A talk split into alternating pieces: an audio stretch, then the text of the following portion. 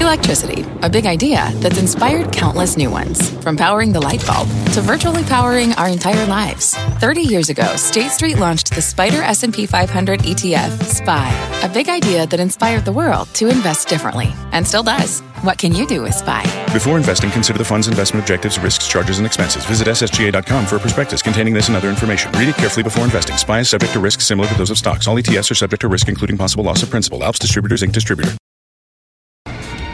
Live from the NASDAQ market center overlooking New York City's Times Square, this is Fast Money. I'm Melissa Lee. Our traders on the desk are Tim Seymour, Mark Tepper, Chris Verrone, and Dan Nathan. Break out the eggnog. President Trump just saved Christmas. Stocks soaring Ooh. after the U.S. delayed tariffs on key Chinese imports ahead of the holiday shopping season. Everything from big tech to retail rejoicing as video games close and toys all get a pass. But wait. Ooh. The telltale indicator of global growth concerns, the Grinchio bond market barely budged today. So, was today's rally actually your last best chance to sell? Now, we don't want to rain on anybody's parade. No, we are sure never. a lot of people out there are very happy that stocks rallied today. But at the same time, for an asset class, the bond market that has moved so um, you know, extraordinarily in the past week and a half or so, for it to barely move today, that's a head scratcher. First of all, let's be clear. Love Mariah Carey whenever I can get her, especially in the heat of the August you know, summer season. So, um, but what you're talking about is is that Treasury is so two tens now at three basis points. We haven't been here since 2007. You have a dynamic with the bond market, long bond about to set historical lows. We've talked about the U.S. curve ad nauseum. So let's talk about the rest of the world. In Germany, their their ZEW economic confidence back to 2011 levels, where we were still talking about green shoots, or so it seemed.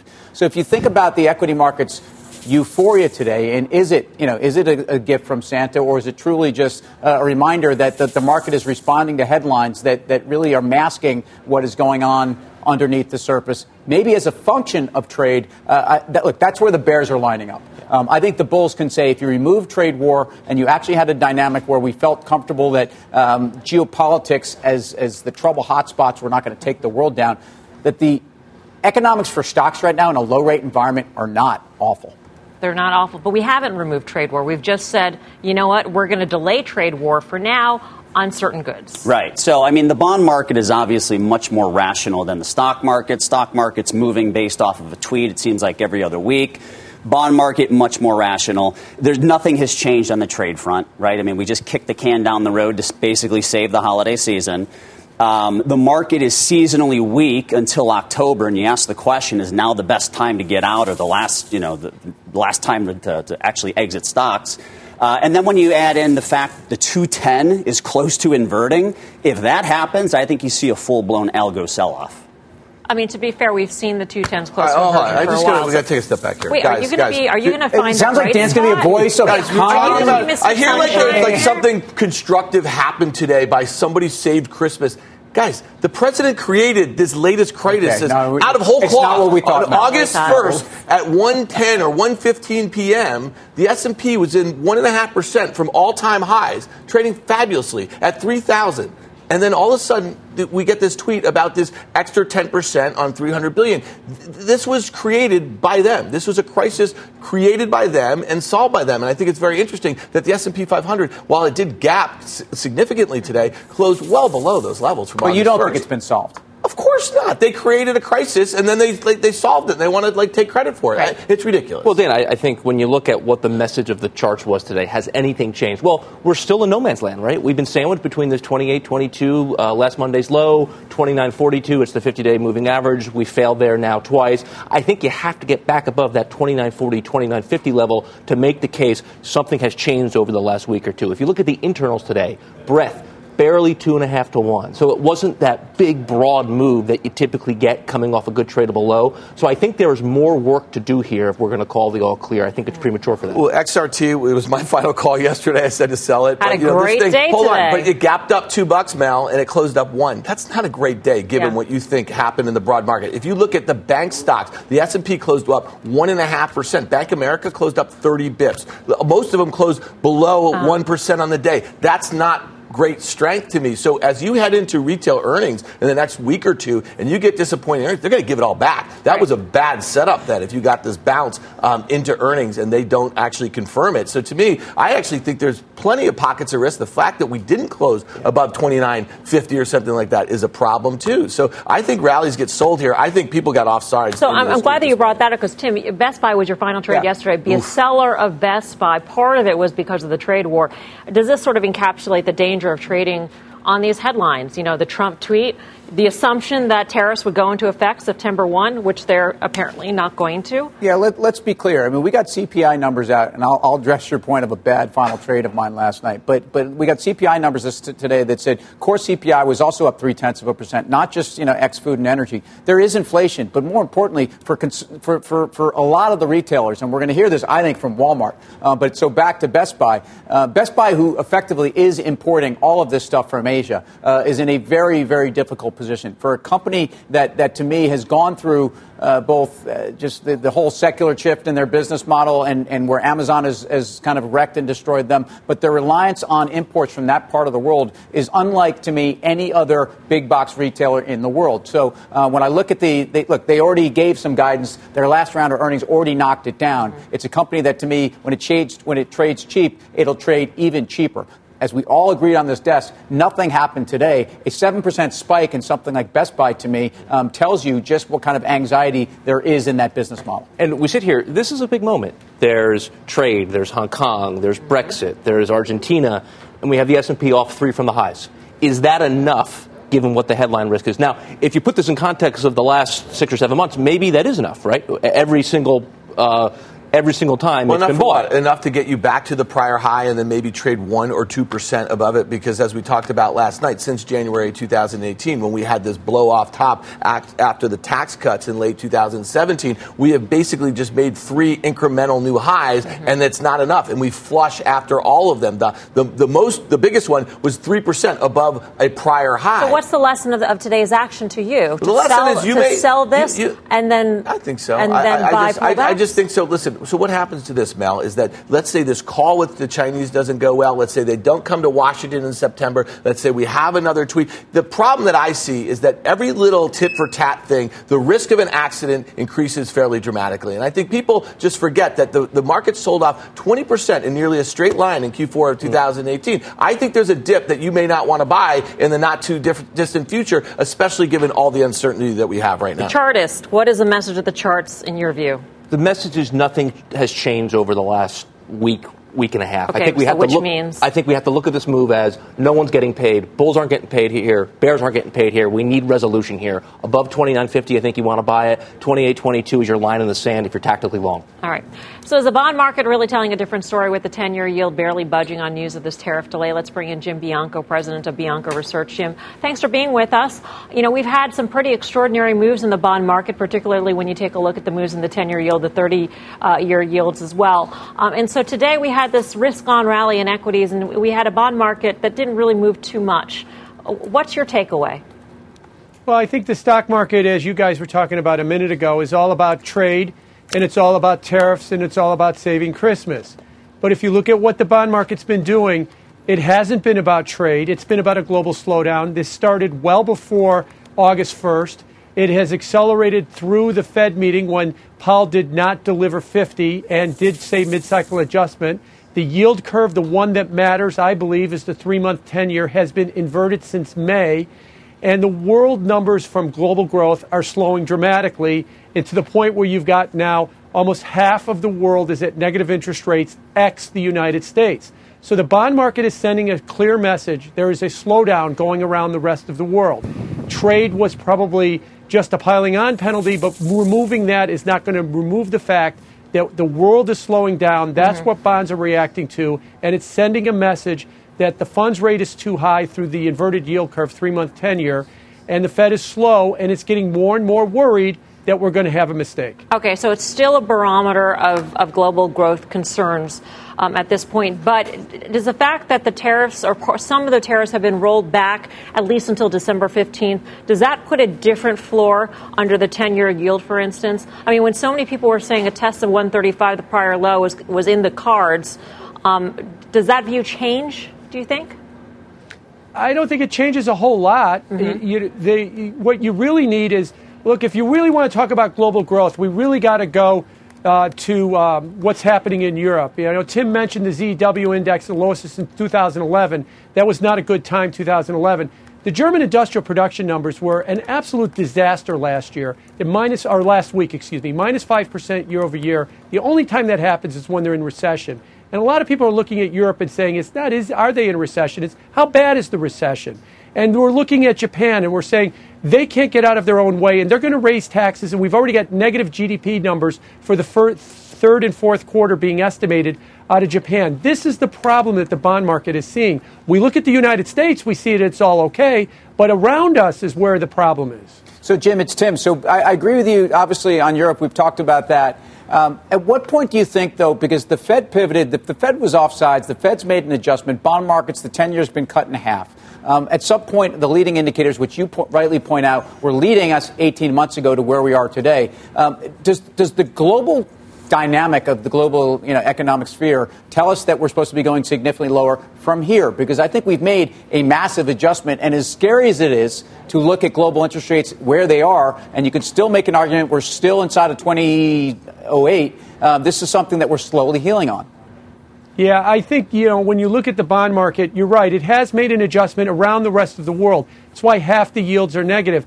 But the U.S. has been slow. The only thing that's even come close to its all time lows is the 30 year. It just essentially touched it today for the first time. So our bond market is now the problem we face is it's out of line. You know what one of the highest interest rates in the developed world is right now? It's the funds rate at two and, a, at two and an eighth. Only the 30 year and the, and the 15 year Italian yields are higher. Everything else is lower. That's never been the case that the funds rate's been that way uh, an outlier. So I think what the bond market is looking at is this low stuff. Yeah, you could probably make the case that we're probably closer to a yield low around the rest of the world. But in the U.S., it looks like it's early innings for rates to fall because we're so far behind everybody else. Jim, thanks for joining us. We appreciate it. Great to see you. Jim Bianco, Bianco Research. Um, let's trade this. And, you know, today, I don't know if you guys saw this Bloomberg article reporting also comments from former Fed Chair Alan Greenspan saying that there is no barrier to negative rates here in the United States. So even Greenspan is opening the door to that possibility. Where do the you see the, the irony of the guy that might have actually opened the door in the first place. But it sounds capitulative. Yes, that's, that is true. You know, is that the top in bond prices we've seen over the last 48 hours at JP Morgan, PIMCO all call for negative yeah. Yields in the U.S. So let's think about this. What hasn't been as dominant as we would have expected with bond yields going from 2 to 160 over the last month? Well, utilities have been okay, not great. Staples have been okay, not great. REITs have been okay. Shouldn't those groups have been more dominant here if bond yields continue to move lower? I've been surprised by that. Gold today and gold stocks today in particular got hit very, very hard. I'm uh, curious if we're at some type of inflection point on bond oh, on yields. yields. That 160, 165 level looks like it wants to hold. Uh, if you want to go bond proxy, where would you go? Uh, well, I, I, think REITs are still a good uh, way to do that, but you know, overall, I think it just makes sense to maintain a more defensive posture right now. When I say defensive, I'm not necessarily talking utilities and consumer staples, but more so within tech. And we like tech. I'd rather be software over semis. So companies like Salesforce, Adobe. Uh, and then healthcare. Healthcare is a sector that hasn't really performed well at all. Uh, at all, and it's been, in my opinion, unfairly punished. I mean, there's great med tech companies out there like Intuitive Surgical, Abbott Labs that are absolutely crushing it, and, and they're just not getting any appreciation. Right.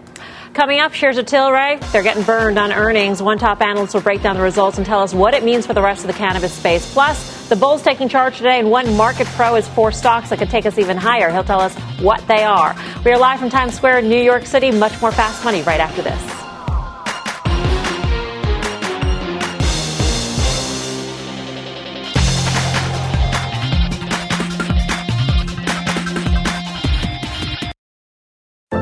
What's on the horizon for financial markets? At PGIM, it's a question that over 1,400 investment professionals relentlessly research in pursuit of your long term goals. Specialised across asset classes, but united in collaboration, our teams provide global and local expertise. Our investments shape tomorrow, today. Pursue your tomorrow with PGIM, a leading global asset manager.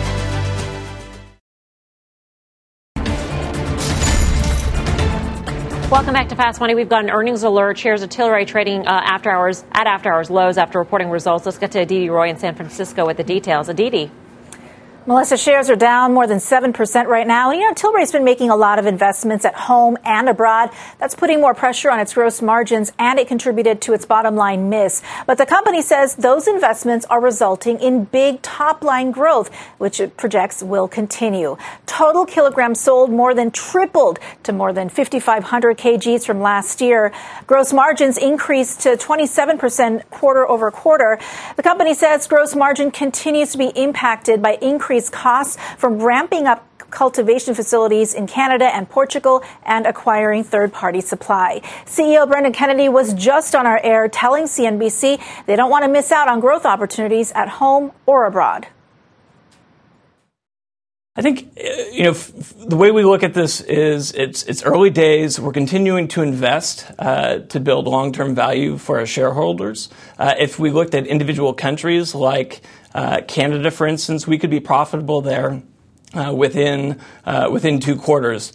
But when we look at one of the larger markets, such as Europe, uh, it, it's still uh, an opportune time to to invest. Some other company highlights Tilray has increased its cultivation space in Portugal and Canada and has entered the U.S. CBD market with a hemp product from Manitoba Harvest. Analyst reaction is already starting to come in. Brett Cooper from Consumer Edge says we continue to believe that profitability for Tilray and others is a ways off. Melissa, back to you. All right, Aditi, thank you. Uh, let's uh, trade this. And before we get to that, a quick disclosure here. Tim does have a cannabis ETF, CNBS. Tilray is a component of that ETF. All the components are listed on our website, fast.cnbc.com. Um, so two quarters profitability in Canada, Tim. What do you think? If they choose to. If they, if they choose, choose to. to. So I mean, so look, Brendan Kennedy has done a fantastic job at Tilray at, at positioning this company with some very impressive JV partners, whether it's ABI, whether it's uh, Novartis, you know, whether it's Manitoba, whether it's authentic brands. But, but look, the reason we have a very underweight position in our fund, uh, this relative to its overall market cap in the industry, is, is they're, they're not doing anything in Canada. They're not necessarily growing, and in fact, they're a distant, probably fourth or fifth player. Um, I, I, think the, on the margin side, the path to profitability is still unclear. While these relationships for this company, I think, are very important and they provide optionality, and I think it's a name as part of an overall portfolio um, you should have some exposure to. But here and now, it, it's hard to see where these guys are competing with the other big LPs in Canada in, in, in the cultivation market and straight to the consumer. All right, let's get more on Tilray's quarter and bring in Rob Wertheimer of Melius Research. He's currently underweight Tilray. Rob, great to have you with us. Um, you're actually negative the entire sector, as I understand it. You have been since May, so that's sort of the context of your comments here. But what did you make of the Tilray quarter? It looked like they spent a lot in order to expand their facilities. Yeah, they did. Now, so I didn't think the quarter was all that bad at first glance. So um, there's a couple things happening. I think the the cannabis market is transitioning to a you know hope and a dream to let's see what we can actually deliver on results, and we've seen that in the stock price over the last few months. Um, and the results have a couple components. On the revenue side, Tilray did pretty well. I mean, they, you know, they they were selling more product. Uh, I think uh, volume was up 85% quarter over quarter. You know, year over year, we've got some uh, just some differences in the market, but uh, versus last quarter, that's pretty good growth. Uh, pricing was a little bit weaker than we thought, and that's a bit of a concern. But you know, the revenue side, they're actually doing okay. Um, on the, and as you mentioned, and your reporter uh, showed, uh, you have had some investment, and that's fine. Uh, I think it's it's um, it's hard to really predict uh, EBITDA and net income with great precision in an industry that's you know highly transitional, et cetera. So margins were a little bit weaker, maybe, yeah. Uh, but overall, the, the revenue wasn't so bad. When you take a look at um, markets beyond Canada, Rob, which are the important markets for, uh, for Tilray to, to really serve? Yeah, what day is it? I guess. Uh, so, I mean, they're doing a good job in trying to um, expand, as you know, um, into the U.S. Uh, when the U.S. you know sort of sorts out the various uh, complications on what we can do with CBD marketing, whether you can you know have it for consumption or just for topicals or whatever. So that's obviously the biggest and most important market. And then Tilray is also uh, planting a bunch of flags over in Europe, where um, it's lagging the U.S. in the legal environment, uh, and we're, we'll sort of see how much that pays off in the near term. There's so many stocks, Rob, where you sort of say, this company is in growth mode, so it's going to spend money in order to grow, and it's going to spend money in order to grow revenues. Why, why isn't that the case for, for cannabis stocks? Or is it? And it's not just for it's not for Tilray this quarter. No, I think I think to be fair, I think it is the case, and I think okay. that um, you know I think they have grown revenues. I think that's good. I think that they've had this um, strategy a little bit more of trying to source in product in the wholesale market, and for whatever reason, the industry hasn't delivered as much as it could over the last few months, and so they've lagged a bit. It's a fine strategy. It just you know had some tightness, and so um, they're coming along. And I think the margins you know are not yet indicative of what they'll be at maturity, and so I'm not sure that's overly a focus. The real focus is are they getting their brands out there? Are they putting product on shelves, and are consumers liking it? Mm-hmm. It seems like the next quarter might be a little trickier, or maybe the quarter after that, when you laugh comparisons with the legalization of, of marijuana and for adult use in Canada. Is that a concern for you, or or no? Yeah, there's you know there's a couple things. It, it's a fair point, and that's one reason we didn't look at that year over year right now because adult use wasn't legal in Canada a year ago, and so you know so it's obviously good growth rates, right? But quarter over quarter, they're selling a lot more product, and that's a good thing.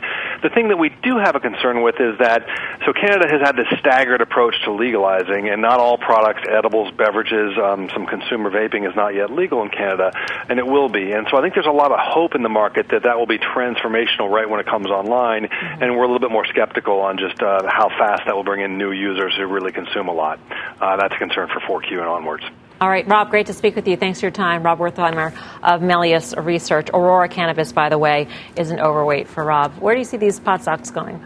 I mean, when you look at this one in particular, every single rally for the better part of the last 12 months has been sold. So if we're going to see a trend change here, we have to hold recent lows. The stock prints down after hours. 39.50 is the July 30th low. That has to be held if this stock is going to start the process of putting in some type of a bottom. Yeah, you know, listen, you know, in the last five years, you know, we've seen groups like this. We've seen it started 3D printing. We've seen so many mini bubbles. I, you know, oh, I, wow. I, mean, to be very honest mini with you, bubble. what? No, we, we have, and, and, and, wow. and Bitcoin. Every single one of them has popped. This one, if you look at Tilray, it popped. You know, this is a stock. But Tilray was I, unique because of their first U.S. IPO, because of the liquidity dynamics. It squeezed up to three hundred dollars just on that alone. I mean, yeah. you are right in terms of yeah. bubblicious valuations, yeah. but you can't compare Tilray as a stock to the sector? Well, let's let's talk about it in six months. I mean, to be very frank, if I were to invest in this space, I would invest with someone like you who's spending a lot of time with these companies doing that. So I think buying one of these companies, I just don't know how anybody could value them given the market caps they have, given the regulatory uh, you know headwinds that they have, which is unknowable. Like we're talking about Canada, we're talking about Canada, Canadian tailwinds. usage in Canada. I know, but like it may never come federal here in the U.S. and then you're going to be sticking. Tilray's like it's you know like the options market of theta that just decline, you know, just decays, decays, decays. That's what's going on in, a, in an equity like yeah. Tilray right there. Yeah.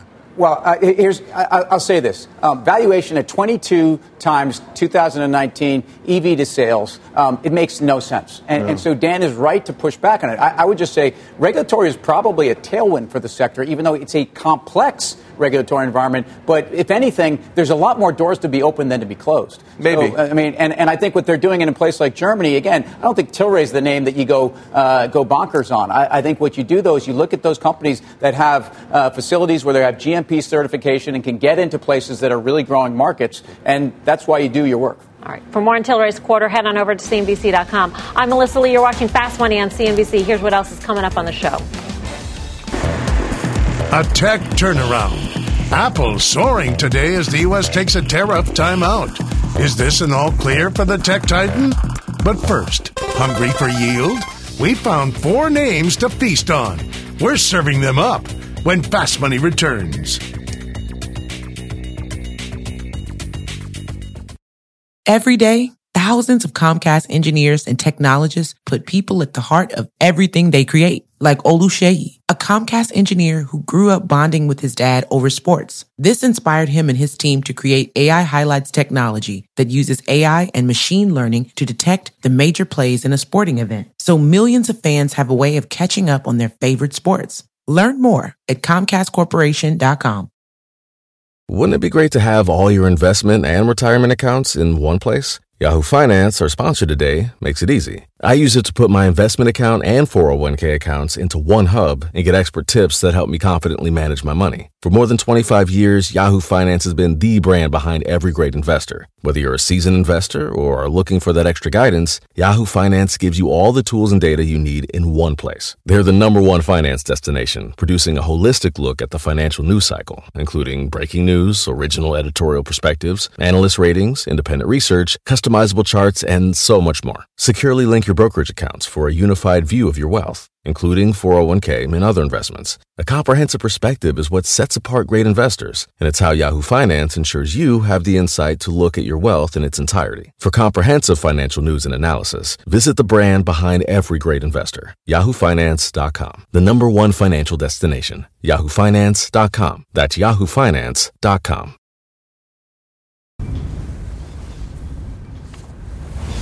Welcome back to Fast Money. It was a day for the bulls on Wall Street, stocks surging after the U.S. delayed some tariffs on China. But trade tensions are far from gone, and one money manager has four ways to protect your portfolio against further damage. Let's bring in Todd Walsh, the CEO of Alpha Cubed Investments. He's got $1.4 billion in assets under management. Todd, great to see you again. Thanks for having me. Um, what's your general market view at this point? Has anything changed? You know, I started in 1986, and there are two phrases that really get my attention. One is the SEC is launching an accounting inquiry into a firm for irregularities. But the other big one is troops are massing at the border. And there's a lot of issues out there, notwithstanding today's wonderful relief rally. Um, I go back and I look at the uh, 10 year at 3.2 last year. Remember, we were all really worried about it going to 3.4, 3.7. Flash forward one year later, we're at 1.7. Growth prospects are murky at best. And the market is still at the exact same level that it was at one year ago today, at about 2,900. So what's going on? We've got a feedback loop between the Fed, the real economy, trade wars, uh, the White House, and it's keeping it in suspended animation. Mm-hmm. We think this is probably not going to be resolved anytime soon. So at Alpha Cubed Investments, we've been steering our investors in a different direction all year. You might remember on my last visit, I was talking generally about value, but now we're lasered in on a certain type of company companies that are U.S. based, large cap, um, value based companies, companies with a below market metric, companies with great earnings per share, cash flow per share, revenues per share, but more importantly, higher than average dividends, two and a half, three and a half, three percent kind of thing, with sustainability, good payout ratios, and definitely above average payouts. Okay, we have a full screen, I think, of all the uh, picks that you like: Verizon, MetLife, United Parcel, Johnson and Johnson. We can see that the yields are, are much greater than the S&P 500 yield overall right now. I want to ask you on some specific ones, though. For sure. UPS, UPS has had difficulties, and it is exposed to a global slowdown. So why would you pick that? UPS came out with a pretty good earnings report uh, a couple of weeks back. Uh, it's been probing that 120 area. And with that dividend at 3.2% and I think a 15 times multiple, we think they're going to do well in this environment. We think these types, this class of investments, is going to act like an ATM for investors. And to paraphrase the late great Ross Perot, it may act, or what we may see as a giant sucking sound of money into the sector where it's extremely well treated. Okay, and Johnson & Johnson's got some litigation risk uh, involving talc, and I'm just wondering how you handicap that. Uh, definitely a headwind for that company, yeah. but on the other hand, this uh, leader, diversified healthcare company, paying about a 2.9% dividend, a 15 times multiple. This is one of the only two companies in the country still rated AAA by S&P, the other one being Microsoft paying dividends since 19, 1963. It's a very high quality company, and we think they're going to do well. All right, Todd, great to see you. Thanks so much. Todd Walsh Thanks, of Alpha Cubed Investments. Appreciate Which one of uh, Todd's well, stocks well, do you like? I, or maybe you don't like any. No, I, I do. I actually, I, I, do. I like, I like Verizon and I like Johnson & Johnson. I, I, do think that if you break down his arguments about the, the scariness out there, the cyclicality of UPS um, and, and even MetLife, I mean, these, these, those are sectors I don't think I want to be in. But Johnson & Johnson, in terms of their pharma bucket, which is a significant part along with their medical devices, they actually have growth there of 8 to 9%, which is actually better than their pharma peers. I, J&J, I would own. All right, Mark. So we like Verizon. We own Verizon. We own Johnson and Johnson. We did own MetLife until a couple months ago. We sold it. We moved the money into Progressive. I think there's better opportunities within auto insurance right now. All the vehicles are much more safer today with adaptive cruise control, autonomous driving. All that stuff is going to reduce accidents, but at the same point in time, premiums are not going to be reduced dollar for dollar. UPS really stands out to me as something that's quietly getting better with no attention. This is a stock that went from 140 to 90. The bear market's happened here. Good earnings, stock responded. We love stuff that goes up on bad news. This one's quietly getting better, and it speaks to an environment where you know, the world's on fire, yet this air freight stock is getting better, and the truckers are actually quietly getting better maybe the market's already discounted a lot of the problems that are already out there. Yeah, so as Todd said, speaking of Ross Perot and sucking, I mean, Verizon unchanged on the year kind of sucks, um, but AT&T quietly up 22% on the year, trading at 52-week highs, breaking out of this massive downtrend it's been in since the highs in 2016. That one looks really constructive yeah. and actually a much higher yield. I like the Chris Rohn. I love it. I mean, yeah. love it. It's turned. love it too. All right, coming up. Tariff delays sending shares of Apple soaring, but is this really the all clear for the tech giant? And later, the big global risks for your money, tensions flaring in Hong Kong again today, how the markets are navigating this turmoil. We will take you live to the region. Much more fast money right after this.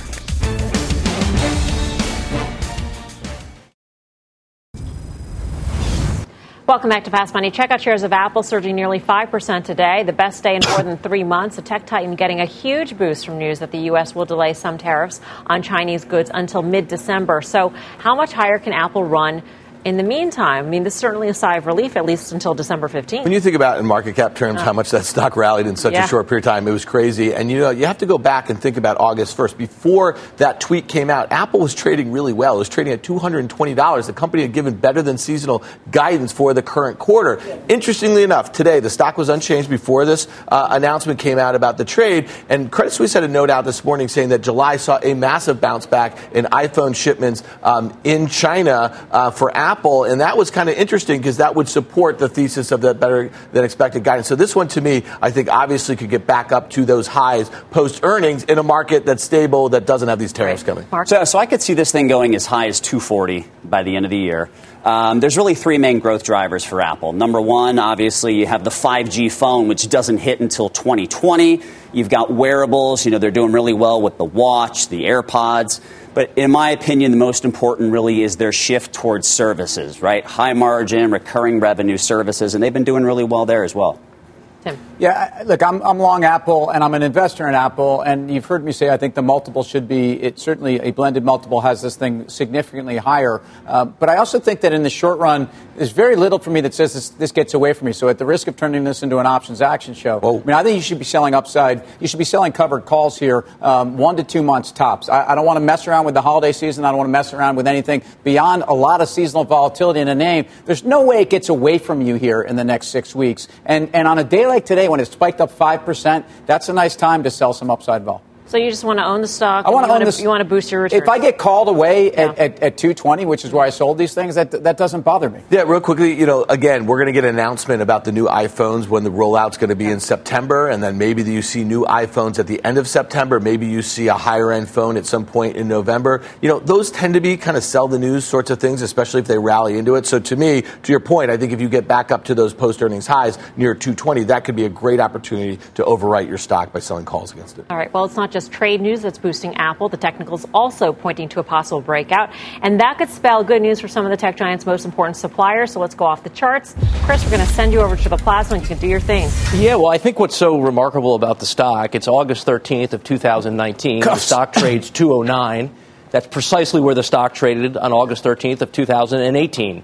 We are unchanged. 209 today, 209 precisely 12 months ago. So let's take a little bit of a longer look out and get an idea of where we are. And I think what's interesting about the chart here over the last couple years, we're at this point where resolution is coming.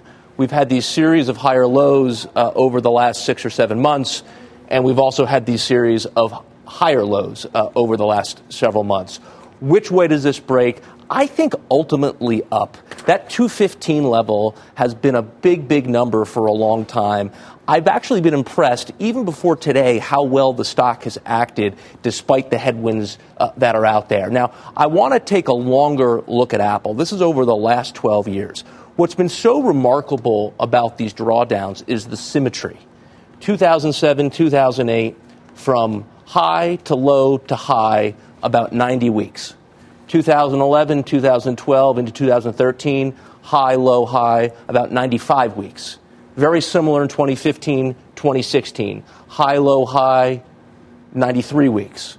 We're about 60 weeks into this right now. from the high last year to where the stock trades today. So maybe there's more time in front of us, but I do think ultimately, as we learned in 08, 11, 15, 16, the stock tends to resolve higher. We think ultimately it breaks out. Now, how about the ecosystem? Are there names related here that we can get exposure to?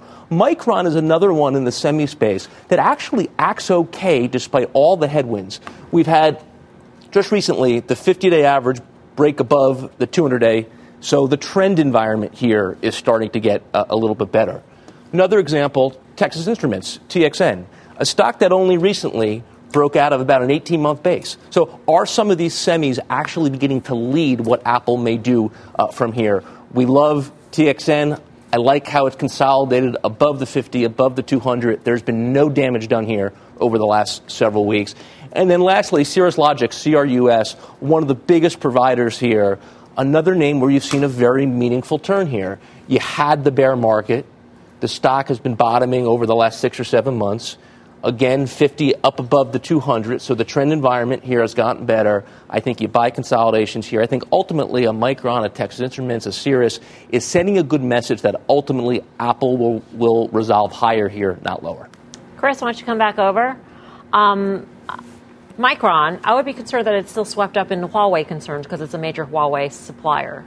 Yeah, and, and I think, again, you, Micron is one of these names that tends to overshoot in either direction. We, we certainly know what the headwinds are to their core business in terms of pricing on DRAM. Um, when, when, you think about where the street got to it in the valuation, it probably got too cheap. You've had a massive rally here, and yes, you still are stuck in, in some cyclical and specific trade issues that are not going to resolve anytime soon. I don't know why you chase it. So if Apple goes to 240, as you think, do you like the suppliers? I don't. I don't. so we have very not? limited exposure to uh, to those chip stocks. Uh, we do own Broadcom. I like Broadcom because, in my opinion, it's a, it's a more defensive semi with its building. You know, it's building out some software exposure within uh, the company. And we like NVIDIA. NVIDIA gives us access to those high growth end markets such as autonomous vehicles, data center, gaming, all that stuff that we want to play. You know, uh, again, Texas Instruments, not a huge supplier to Apple, about 6% 5%. or something like that. Yeah. Um, but, you know, that is one of the best looking charts in the whole market. It actually underperformed the SMH for a good part of the last year and a half. 120 was that line, got rejected from on numerous occasions.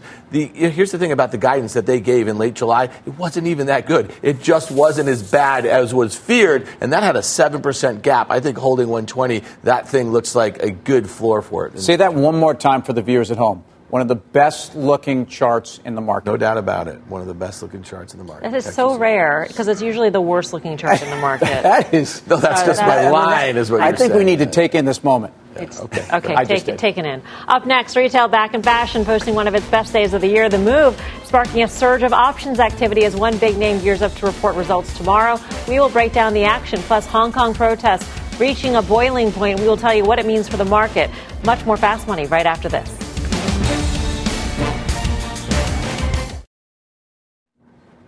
Welcome back to Fast Money. It has been a rough year for retail, but check out the XRT. That's the ETF that tracks the space, having its best day in more than two months after the U.S. delayed some tariffs on certain Chinese goods. But options traders are betting the retail rally could get cut short when one big name reports results tomorrow. Mike goes in San Francisco with the action. Mike, what are you looking at?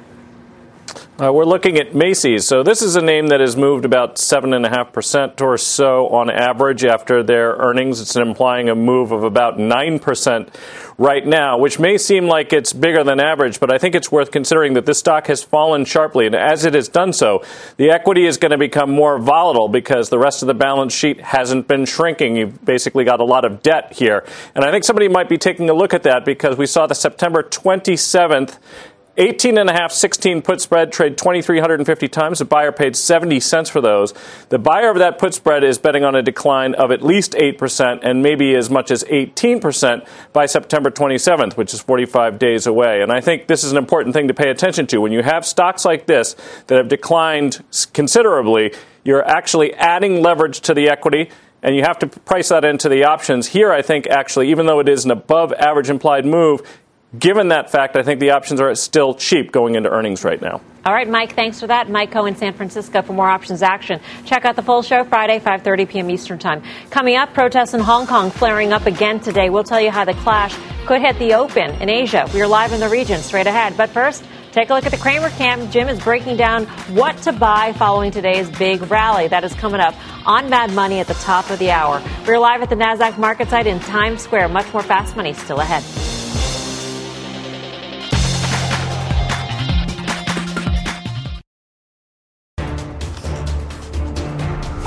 Welcome back to Fast Money. We are continuing to follow a major developing story out of Hong Kong. Tensions flaring once again today as police and riot gear clash with demonstrators at Hong Kong's main airport. And we're just getting fresh comments from the White House. Let's get to Eamon Javers for the very latest. Eamon. Melissa, we've got a new statement here from a senior administration official on events in Hong Kong. The official saying, uh, in part, freedoms of expression and assembly are core values that we share with the people of Hong Kong, and these freedoms should be protected. The United States firmly rejects the notion that we are sponsoring or inciting these demonstrations. So the, the official had also said uh, some of the comments that the officials gave us yesterday, saying that the United States continues to monitor the situation in Hong Kong, and they're urging all sides to remain calm, safe, and peaceful quoting the president here, saying, as the president has said, they're looking for democracy, and I think most people want democracy. But a new and unequivocal denial here now from the United States side that the U.S. has anything to do with these protests that are going on in Hong Kong, Melissa. Can this statement, though, live side by side by, uh, you know, to President Trump's comments earlier that this is really a matter for China to deal with? Well, the president has said that, and uh, he's also been tweeting about this today. The president suggested that U.S. intelligence had some evidence that Chinese troops were massing on the border of Hong Kong earlier today in a tweet. The White House hasn't provided any detail whatsoever to back up that tweet. They haven't briefed us on any uh, intelligence that the U.S. has. So all we have to go on now is that tweet. Uh, and the president also suggested on a in a tweet earlier today that people are blaming him uh, and the United States for events in Hong Kong uh, and sort of dismissed that uh, suggestion in a tweet earlier today. Now we have sort of a formal denial here from a senior administration official saying uh, the United States rejects the notion that it has anything to do with this. All right, Eamon, thank you. Eamon Javers uh, for us in Washington. Well, the protests playing out a big way in the Asian markets. Hong Kong's main stock index, the Hang Seng, hitting its lowest level since the start of the year. Markets in Asia are getting ready to open for the day. So let's get straight to CNBC's Sri Jegarajah live in Singapore with the latest. Sri. Hi, Melissa. Yes, uh, let me just pick up on what Eamon was saying there. There is an unprecedented level of political risk emanating from Hong Kong now. And uh, you saw those pictures there. The streets of the financial capital resembling that of Caracas. And we also saw uh, those uh, clashes in the airport as well, continuing for a second day in flights delayed. Uh, this is not a localized uh, risk anymore. This is now having global repercussions on sentiment. And the next big risk, of course, is if Beijing says enough is enough. These protesters have crossed a red line and the People's Liberation Army is uh, deployed. We're not there yet, though, but if that situation does happen, if the Chinese military uh, does intervene in Hong Kong, then you can bet that there will be uh, widespread international condemnation, and this takes this situation to an entirely new dimension. So, summing up, risk on for now because we are inheriting something of a turnaround Tuesday, your side in your markets. That should offer something of a respite to us. But you got to bet that a lot of risks still remain on a global basis, on a regional basis as well. We continue to be at the mercy of uh, the uh, trade related headlines. There's still a big drag from all the uncertainty, trade induced uncertainty. And then, of course, add to that wall of worry, you've got a lot of idiosyncratic risk coming from emerging markets and Europe now. And then, of course, the localized risk in Hong Kong just became global quite arguably. Back to you now. Sri, thank you. Sri Jegarajah in Singapore for us. Uh, Tim, obviously, if you're invested in the ETF, EEM, right. you've got to be worried. If you're in FXI, you got to be worried.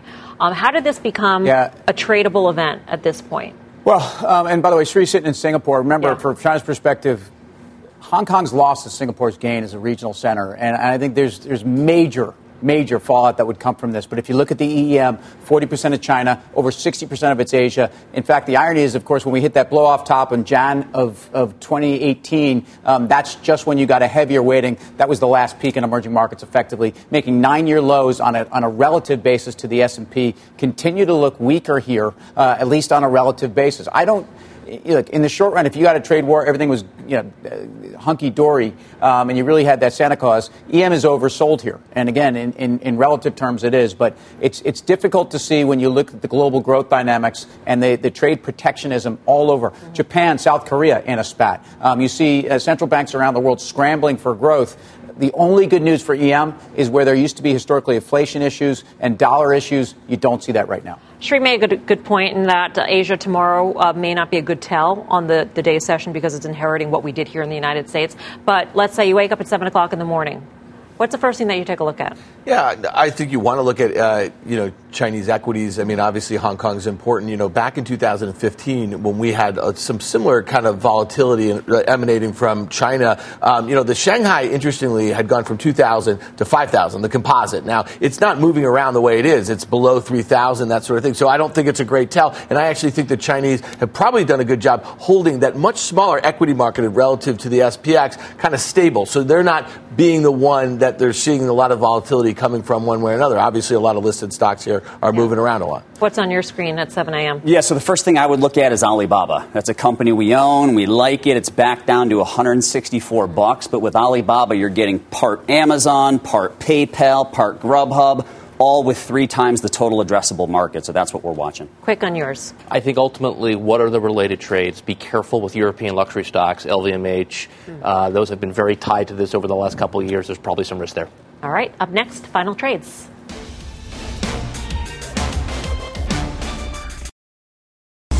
Time for the final trade, Tim. We've talked about some other names like this one. AT&T fits that yield mode. That's not why you own it. Again, HBO Max. There's different drivers here. Lower rate environment. Yes, this is an interesting name. Mark Tepper. Green Thumb, GTBIF. It's a multi state operator. Even without legalization, they have the opportunity to quadruple revenues over the course of the next two years. And the CEO is the great, the great grandson of the guy who navigated Jim Beam through prohibition. So who better? Chris Verrone. The housing stocks act great. DR Horton is one of our favorite. Just broke out. Great relative strength. I think you own it here.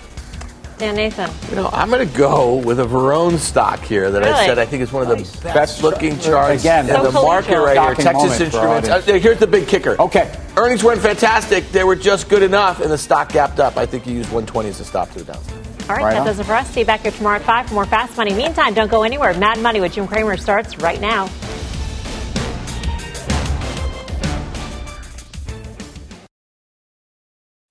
Earning your degree online doesn't mean you have to go about it alone. At Capella University, we're here to support you when you're ready.